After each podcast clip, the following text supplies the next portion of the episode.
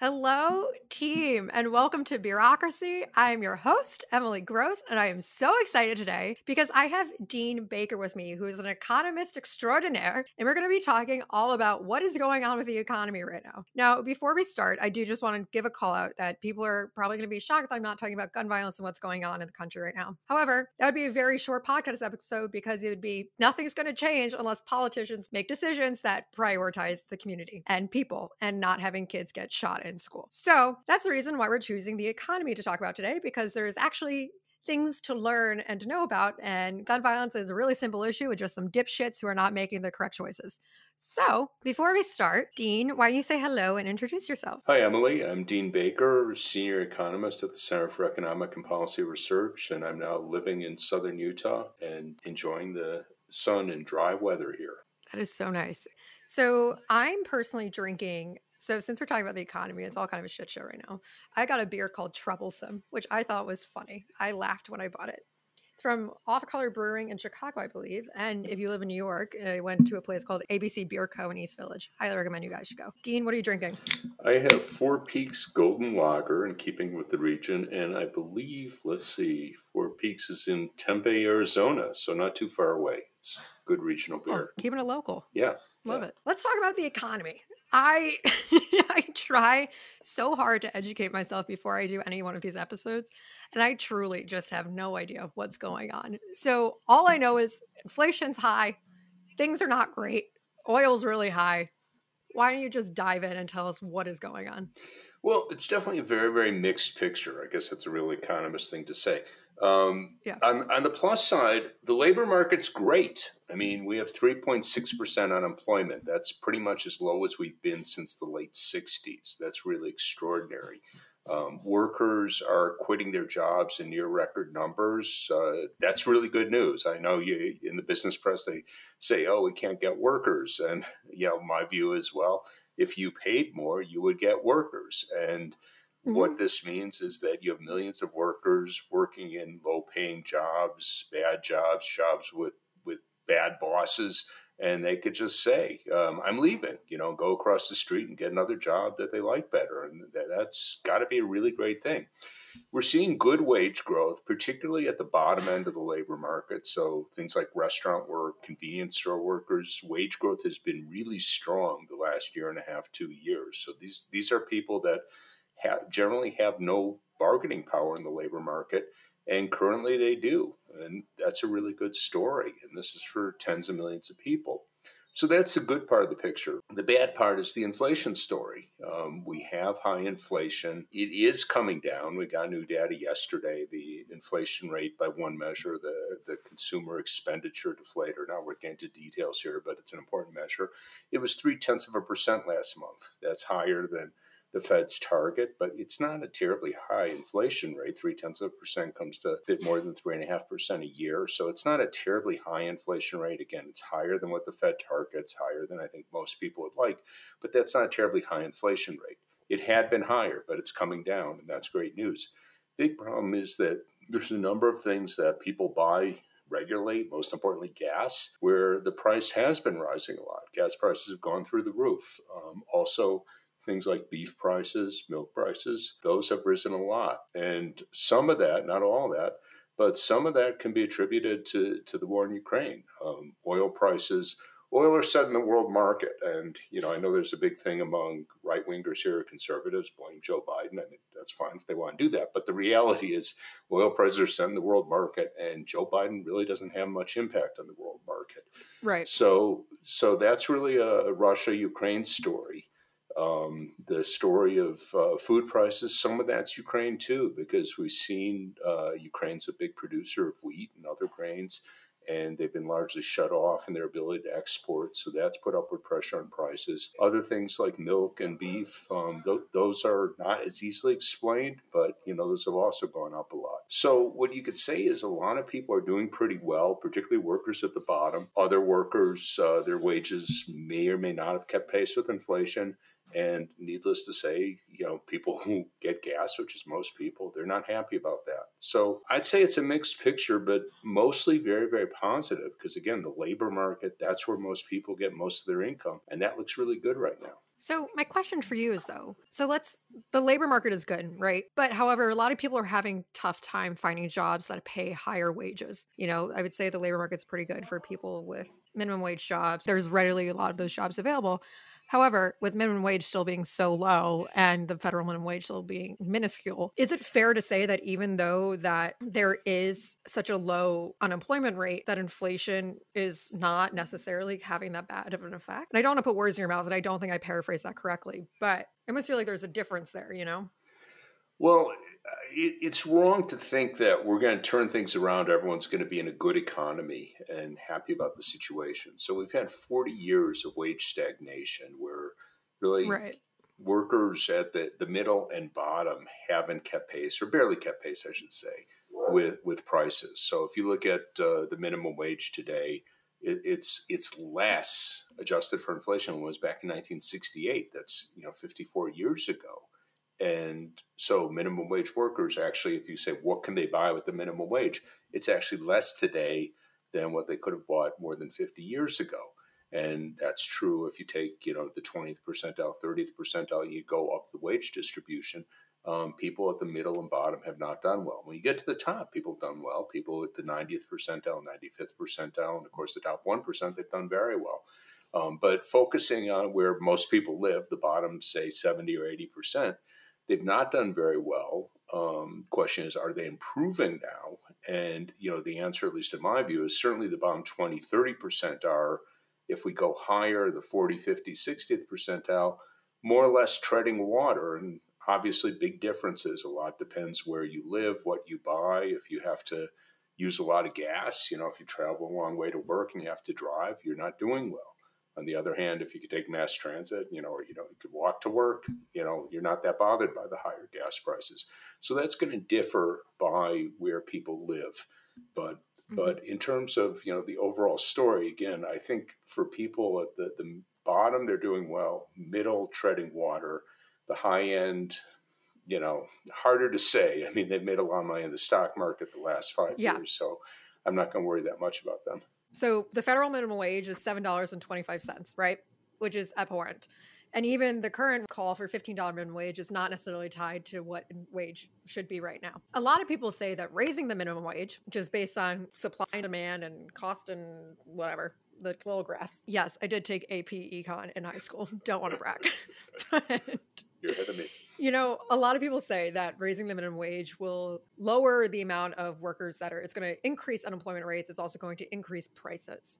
What are your comments on that? You know, 15, 20 years ago, maybe 25 years ago, I might have been inclined to agree with that, at least in part but there's been a lot of great research that's been done in this period and also a lot of experiments. A lot of states, even cities, have raised their minimum wage far above the national minimum wage. The minimum wage in California is 15 an hour now. I think you're at 15 in New York. The analysis has shown that this hasn't been associated with job loss. So it's not led to people losing their jobs. Now, has it had some impact on prices? I'm sure it's had some, and the research on that comes down in different places, but it'd be hard pressed for me to believe it hasn't had some impact in raising prices.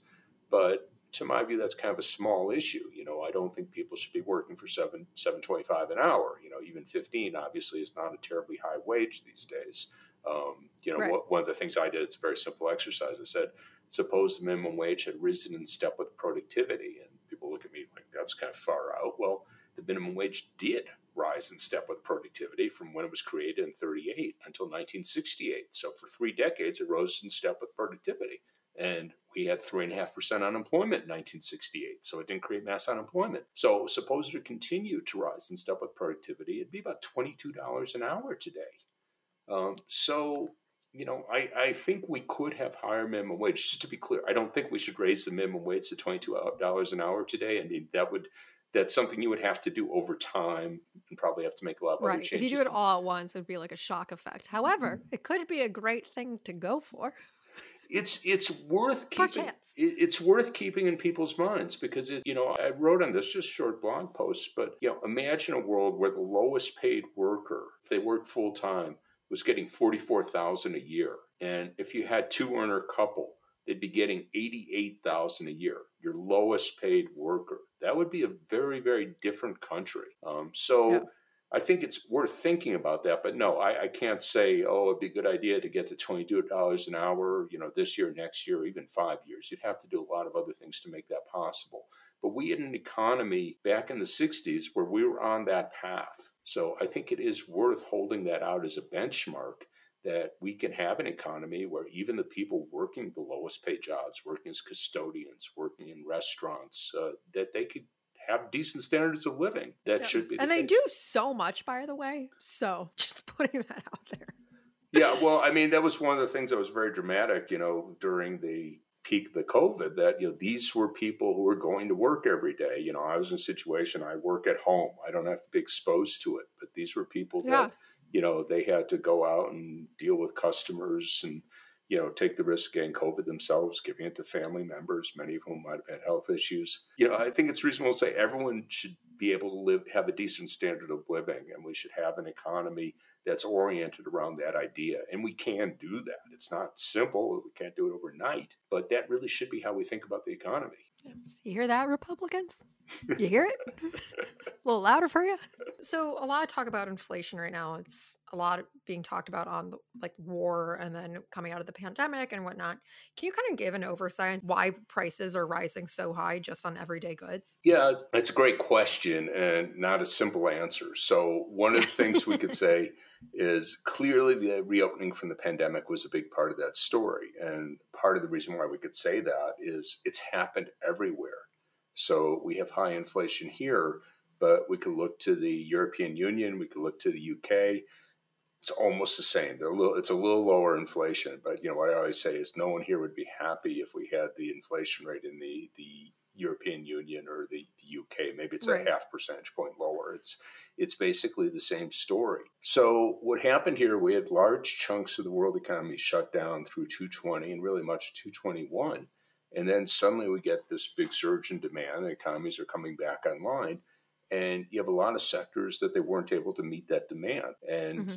we saw that very clearly with the stories about all the goods piling up offshore in California at the ports that they weren't prepared to deal with the flood of imports, the computer chip chip shortage. That was a right. story where, in addition to, to reopening, we also had uh, a fire at a ma- major chip factory in, in Japan that shut down. So we had a variety of factors that made it more difficult to reopen from the pandemic. And again, important to keep in mind, it's not over, particularly in China, where they have their they're pursuing a zero COVID policy. And they, yeah, they just had another big wave too. Yeah, so, so, they've shut down large segments of their economy. Uh, Shanghai, I think they are now finally reopening, but Shanghai is a huge, huge city, more than 20 million people was largely shut down since April. So these have all been factors limiting our ability to get a wide range of goods, which has led to shortages and big increases in their prices. It seems that's coming to an end. It's not ending overnight or anything, but we see a lot of items that had been in short supply. I've been using televisions as my sort of canary in the coal mine. Uh, television prices uh, soared in 221, so they went up about 10% between March and August of 221. Since then, they've been falling, and they're almost back to where their, their level was back in March of 220. So we're seeing, we're getting through this, but it's not all at once. It's not even.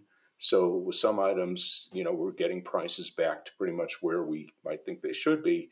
Other items, clearly, right. it's going to take longer. So I guess at the beginning, you know, it was so evidently a lot of it was caused by caused by COVID and supply and demand and just everything being shut down, right? However, there's now a lot of talk about how giant corporations are taking advantage of this concept of supply and demand, you know, and not actually producing the amount that they have capable. What's your opinion on that? And is there any factuality to that claim?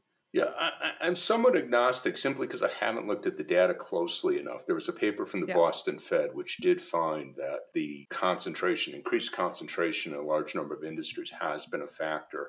I'm not adverse to that. I don't think it's the main cause in any case, but I think that could be a factor. My my hesitance is that the concentration didn't just happen. So it's not hmm. suddenly in, in 220, 221 that the beef industry became concentrated, that the oil industry, but you know, they, this has been going on for decades. So the question right. is, why is it now? So the counter story would be, well, they're taking advantage that they have more market power than they had before the pandemic, and they're taking advantage of that to push up prices more than if, let's say, we still had a large number of beef producers. I don't know the exact figure, but something like 80% of the market's controlled by four producers. So it's a heavily concentrated industry. Yeah, um, crazy. So, so I think it's plausible that that's a factor. I don't think it's the main factor. Um, and I think very few people would argue it's the main factor. So, right. so you know, and again, one of the issues, and it's it, has been interesting. There's been some debate on this. I think we should be taking measures to to rebuild our antitrust policy. I mean, we've basically thrown the antitrust policy in yes. the toilet for for decades. And Please. yeah, I mean, there's clearly you know, again, it's not my main area, but I do follow this stuff. You know, you have yeah. things like you know the the telecommunications industry where what Verizon AT&T and Sprint and um, yes, and even what just happened with all uh, this baby formula stuff, that's because there is like two manufacturers creating baby formula yeah, so so we've been kind of asleep on this. I mean, I remember some years ago, uh, there was uh, like five years ago, there was a merger of. Um, I'm trying to get my airlines straight. It was Uni- not United, U.S. Air and American Airlines, and people were asking me what I thought of it, and I I wasn't fond of it, but I just said, well, after you allowed Continental to merge with United, you allowed Delta to merge with Northwest. I don't know what you could really say you know so if you, you're being consistent and I, it's not that i care for us air care, yeah. but it's just like you've let everything else through how are you going to say no to this one but it really would be a good idea to bring back antitrust policy and i think we've been horribly yeah. negligent food for thought yeah yeah and and yeah. um so if this if this is the spark for that, I think that would be a good outcome. And the Biden administration yeah, silver lining has has appointed some people who are serious about antitrust, and hopefully we'll see some headway there. I don't know. I freaking hope so. However, based on the way government's looking right now, chances are it's going to get stuck in a stalemate. yeah, well, one one advantage with antitrust policies that is largely at the executive level. Now, everything will yeah. go to court. So if you know if the Biden administration people say, "Hey, we want to uh, do something about the concentration in telecommunications," clearly they're they're going to have to go to court to do that. Um, so well, that will depend on how judges rule. They'll at least make the actions. Whereas under, well, certainly under the Bush and Trump administration, but I have to say, even under the Obama administration, antitrust was, you know, very much on the back burner. Which should not be because now I pay more for my oat milk, and that's just a horrendous thing for everyone. so.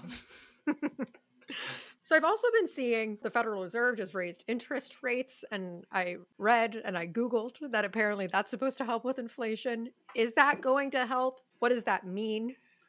It's where's that going? Yeah, eh, it's really good, really important question. So basically, the standard story of the Fed raising interest rates is they're trying to slow the economy, and we should be clear what's going on here you could argue the economy is growing too fast through 221. It, it, was, in a sense, it couldn't sustain that rate of growth without serious inflation. So trying to slow the economy makes sense. On the other hand, the ordinary mechanism through which the Fed is fighting inflation is they're throwing people out of work. So the classic mm. story, people credit Paul Volcker, and whether you want to give him credit or blame, he did do this. He pushed interest rates through the roof in the 19, early 1980s, 79, 80s and he gave us a really bad recession. We had a horrible recession. 81, 82, the unemployment rate got to almost 11%. And that forced workers to take big pay cuts. And that got mm. inflation down. So people talk about this like, oh, well, let's let's have the Fed get inflation down. Well, that way of getting inflation down, I don't think would actually sound very good to most people. I think most people don't understand because it's usually not talked about very clearly in the media. But that is the mechanism. Now, the other side, you know, because I'm I'm sympathetic to what they've done to date. They've raised interest rates. They haven't raised them that much. The big question will be how much they raise them in the future.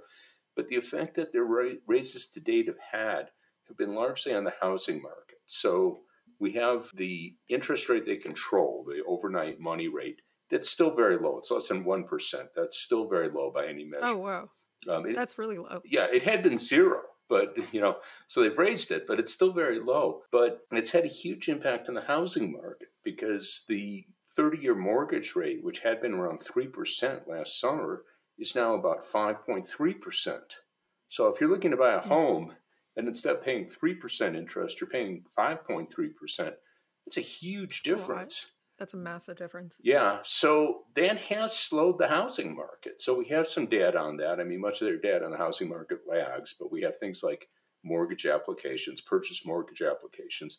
That's down double digit numbers compared to last year.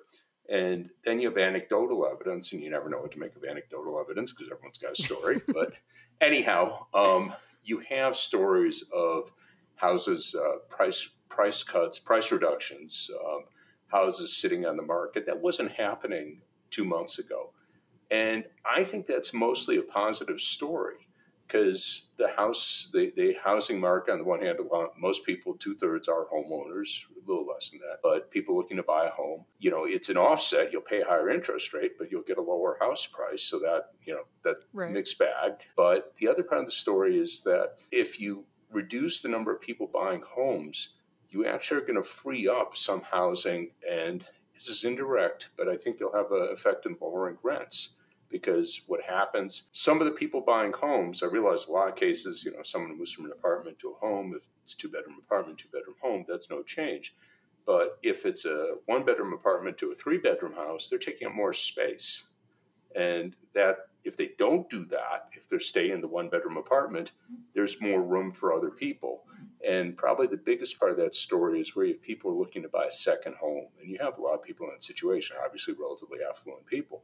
But if the higher mortgage rates keep them from doing that, then you'll have more housing available. And again, that puts some downward pressure on rents. So I think this is a what we've seen to date is a good thing from the Fed. If they push it too far, if they try to be like Paul Volcker, and unfortunately Jay Powell, the current chair, has been singing the praises of Paul Volcker. Oh no! Um, oh God! That, then it's cause for concern.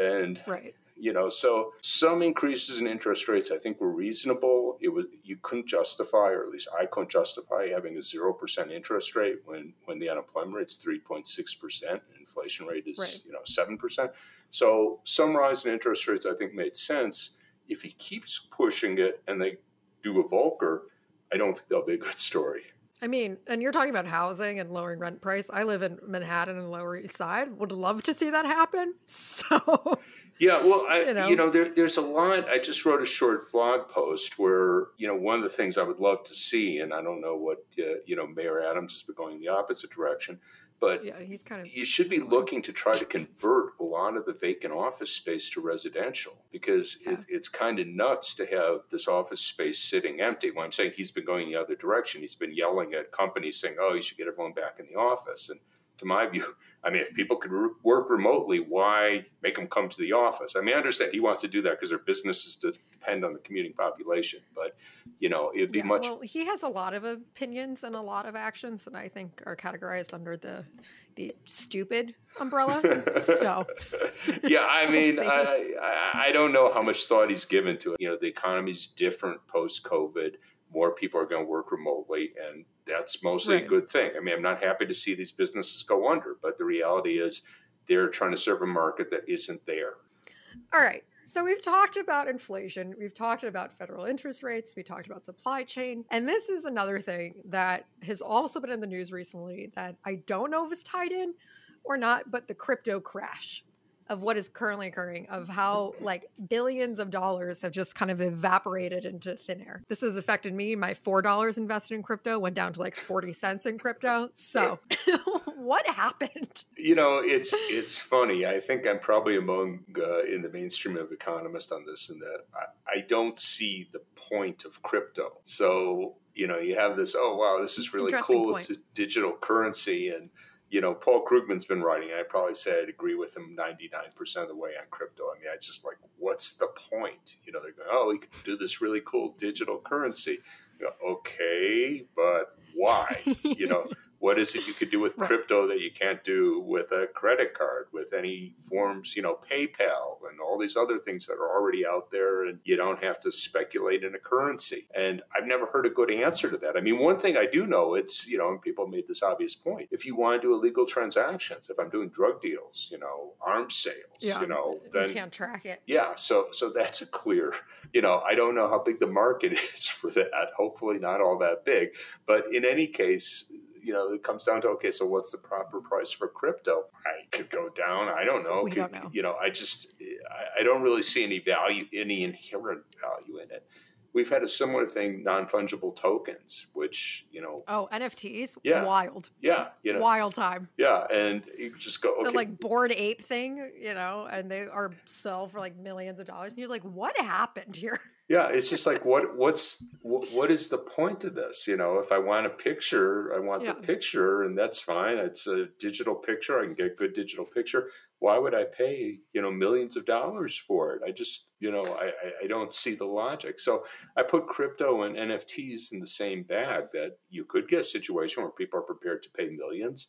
But there's no obvious reason they would be. So I don't know what people are going to decide next week, next month, next year in terms of what the price of Bitcoin and other cryptocurrencies will be. Don't you feel like that's kind of listen, you're an economist. I'm just a raging Gen Z liberal. So there's differences. However, but doesn't that almost feel like that is kind of just like the whole monetary system of which we've built and like the stock market where it's all kind of just like we don't know we're kind of just throwing inherent value at stuff and seeing what sticks It does, and it's not new though. I mean, this uh, you know we've had you know I assume you heard about the tulip uh, bubble in Holland in the 16th century, Yes. where tulips just became incredibly valuable, and it just disappeared. You know, so people were willing to pay crazy Right. prices for tulips, and then suddenly they said, "Oh, they're nice flowers, but you know, I'm not going to pay millions of yeah they're like why are we doing this yeah, and and that's happened again and again and again. And you know, in my my lifetime as an economist, the two big you know explosions like that. One was the stock bubble in, in the 1990s. Uh, it's concentrated in the tech sector.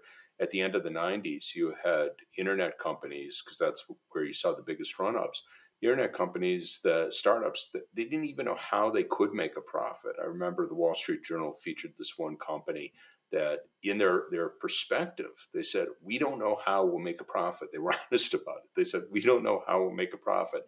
And they still raised hundreds of millions of dollars you know? So so That in principle you know you, the value of stock is supposed to be related to the profits that companies are earning. And you know I, I could understand that you know you have a startup you know amazon they had you know a model originally they started i don't know when they first started making money they lost money for years you know but they Right. they had a model they had an idea and turned out it yeah it did become profitable but you know when you you don't even know how you could become profitable that seems hard but you know you saw these prices go through the roof and then they eventually crashed and it was a similar story with the housing bubble in the knots that you know people were building homes and it really was crazy i lived in dc at the time which was not the worst area for the bubble but we saw a big run up in hmm. prices and you'd have developments in the exurbs. So price increases. I lived in the city at the time, and you know my condo went through the roof. I was happy because I sold it. But the the biggest increase was in the exurbs, and they were just building like crazy. And you'd have developments where people would rush down to buy a contract for a house. It wasn't built yet. In many cases, it wasn't even started. And oftentimes they would sell it and resell it. Some of these houses were sold two or three times before they were finished. You know, so it was a similar sort of story. And the price crashed, and in some of those exurbs, the price fell by more than 50%. I remember I was uh, leafleting for Obama on election day in 2008, and I was in one of these developments, and everything was empty. Yeah. You know, there were maybe one third of the, the houses were occupied. So you get Right. th- these manias where you know people just are willing to pay crazy prices and they're not thinking about oh does this really make sense? And i'd say crypto nft that's like that. You know people have asked me is the stock market a bubble? I'd say it's high. It could Mm. fall it has fallen it could fall more sure. It's not a bubble it's not that it, the prices make no sense. And you know that's that's when i really start worrying. See in my mind i just would be happy if everyone lived just like still in like a trade and barter system so. That does eliminate the possibility of a bubble. Right you know like i'll take four apples for a goat who knows who knows? That would be an unfair trade but in my mind it would be good for me. Um so i think this brings me to like the big question. Are we headed towards another recession I don't think so, and it's kind of funny because I'm usually not the big optimist, um, and Yeah. uh, you know I, I'm inclined to think the economy is pretty good now and likely to stay that Really? way. And again, I'm focused on the labor market, but obviously inflation, I recognize that being a huge factor. I see a lot of items. I was giving the story television sets. I think we'll see that in a lot of cases where prices of items, you know, apparel, you know, which there's no reason for apparel prices suddenly to shoot up. They shot up in 2021. I think they'll actually come back down. They're not only going to not rise, they'll actually come back down. I think that'll be true for a lot of items. And then on top of that, and this is total speculation, but I'm assuming at some point the war in Ukraine will end, and I'll be clear what I mean by ending. Yeah, hopefully, I just mean a ceasefire. I mean, be wonderful if Yeah. you know we had a peace deal, whatever form it took, but you know, it had a peace or just like Putin had a wave of consciousness and wasn't a dipshit. Yeah, you know, so Putin goes, "You're right. I shouldn't have invaded Ukraine." I, I mean, I'm not gonna bet on that one, but but you know, Yeah. he- he'll realize, okay, I'm spending a lot of money, getting people killed. Not that he, that necessarily bothers him, but I'm sure it's not popular in Russia. So why don't we just agree we're going to stop where it is, you know, and you know we'll work out, you know, what happens with Crimea, work these things out. But the point is, you have a ceasefire. I think if that were to happen, one, oil prices would fall a lot. Maybe they won't get back to where they were in 2019, but they would fall a lot, means lower gas prices. I assume that if there's a ceasefire, there'd be an agreement that Ukraine could again export wheat, that they could, you know, have access to, to you know, the ports on the Black Sea. I mean, I would expect that to be part of a ceasefire. So if you had that world where, on the one hand, most of the supply chain issues were resolved, that means China's again back online. There's some evidence they're moving in that direction. Again, I'm no expert on China's politics, but their prime minister, the number two person, uh, Li, has been saying things like we have to think about the economy. And so he seems to be diverging from the zero COVID policy. So whether that's with Xi's permission or not, I have no idea. But he's obviously a tremendously important person in China. So Right. so whether this is sort of a rebellion against Z or whether this is Z testing the waters, I can't answer. But the point is, they seem to to be coming to the view that okay, this policy was too extreme.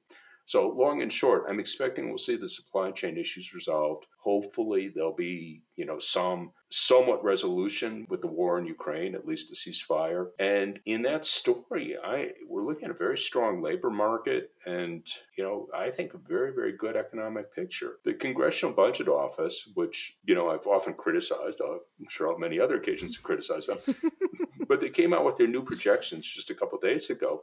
They're incredibly strong. So they showed the economy having 3.7% unemployment this year, 3.6% next year, and then in 2024, 3.8%. These are incredible. We, we haven't had three years that Good low numbers. unemployment, maybe ever, but at least since World War II. So that's a really strong picture. And they had the inflation rate getting back down to at least what I would consider very acceptable levels, uh, around a little over 2%, which, you know, everyone says the Fed's target's 2%, but, you know, 2.3, 2.4, who cares? So Somewhere in the realm. yeah, yeah. So I'm pretty optimistic, and you know, I just see much more good in the economy than bad. So, uh, you know, again, I know everyone's yelling about gas That's prices. I, I discuss this with reporters, and they say, "Well, you can't tell people gas prices are low." I go, "No, I can't. They see what they pay for gas, but that is."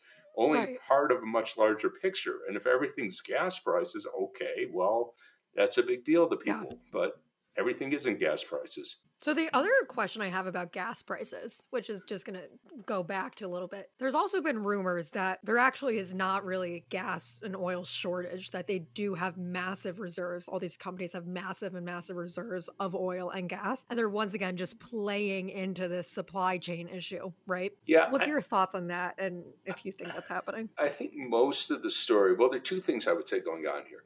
One is that we, we've had this reopening. Demand has increased more rapidly than production. Uh, people have looked at U.S. productions that we're not back to where we were in 2019. And, you know, Mhm. there have been some, there were secret calls. Industry people were saying, well, we're showing discipline. We're not going out and drilling like crazy. And I, I don't see any conspiracies there because the idea is, you know, they're, they see I love a good conspiracy theory. Ugh, bummer.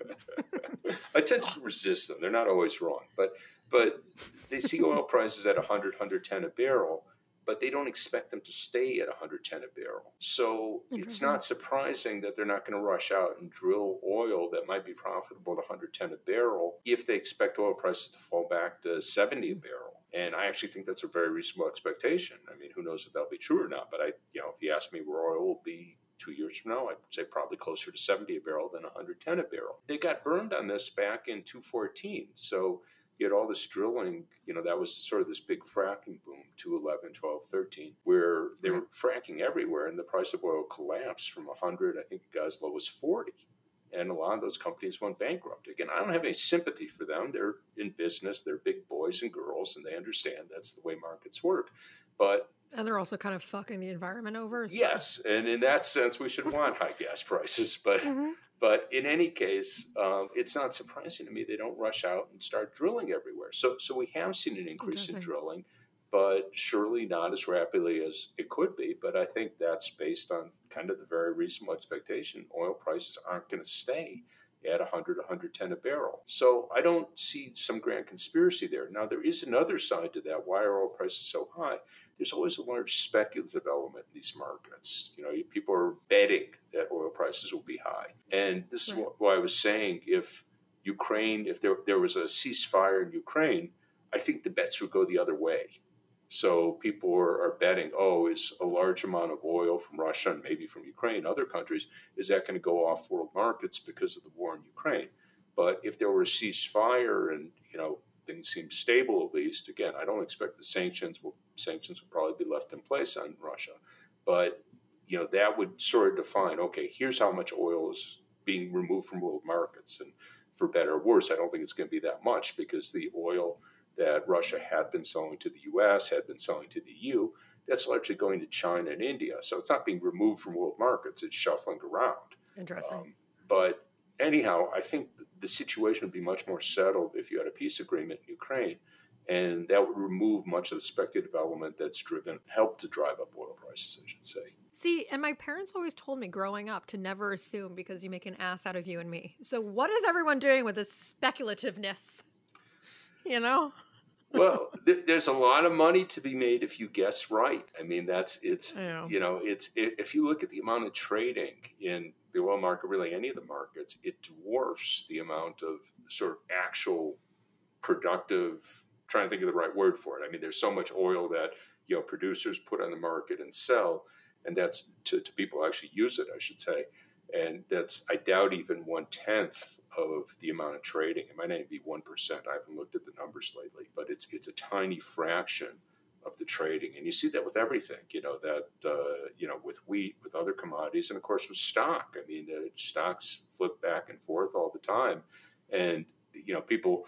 Sort of the classic story people tell about the stock market. Oh, that's how companies raise money for investment. No, that's really not true at all because most companies, when they first go public, you know, uh, you know, Facebook or Twitter, whatever it might be, when they go public, that's when they're cashing out. They're rarely they rarely go public to raise money for investment. When Facebook went public, it was because Mark Zuckerberg wanted to get some money out, you know, and so so it's really very rare.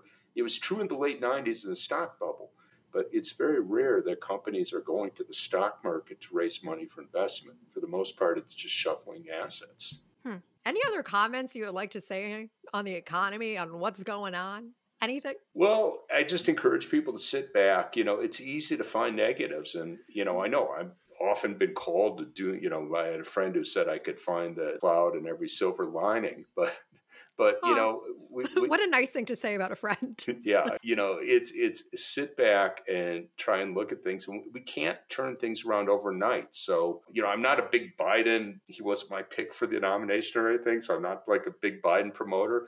But I think the idea that can we say things are going in the right direction? Can we do things to make them move in that direction faster?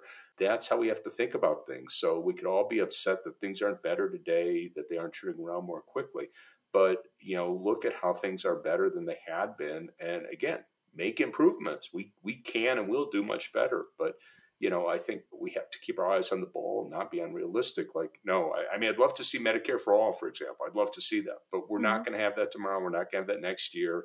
We can make inroads you know. I mean one of the things i proposed lower the medicare age to 64 and I people laugh at me and i go well we've had medicare for for for 55 years and we haven't lowered it at all. So you know knock it down one year and then maybe a year or two later we can knock it down another year or two years you know right makes figure out how to make progress and you know we we can move forward from what i understand from what you've been saying things are definitely not great but they're not as bad as the media might be portraying it as yeah, exactly. And, you know, okay. saying gas prices are high, the economy is a disaster. No, I'm sorry. That's nuts. We, we could be unhappy gas prices are high, but that does not make the economy a disaster. Gotcha. Yeah, no. I mean, I think it's good to get your opinion and your thoughts on it. And I mean, because it's easy to look at all the just like big headlines and you're like, oh my God, we're fucked. but it is a little nice to hear, like, no, there is some goods happening. There is things are being approached in the right way. And really, a lot of this just comes down to Putin needs to stop being a douchebag. Um, that's not a lot of it, but I would say like a, a fair amount, you know. yeah, well, if we can get a ceasefire there, it would mean a lot. Uh, anyways, Dean, it has been great to have you. Thank you so much. I appreciate you giving the lowdown, helping just to kind of provide some clarity on what's going on in the economy. Thanks, Emily. It's been a lot of fun. Thanks. All right. This has been a great episode of Bureaucracy, and I will see you next week.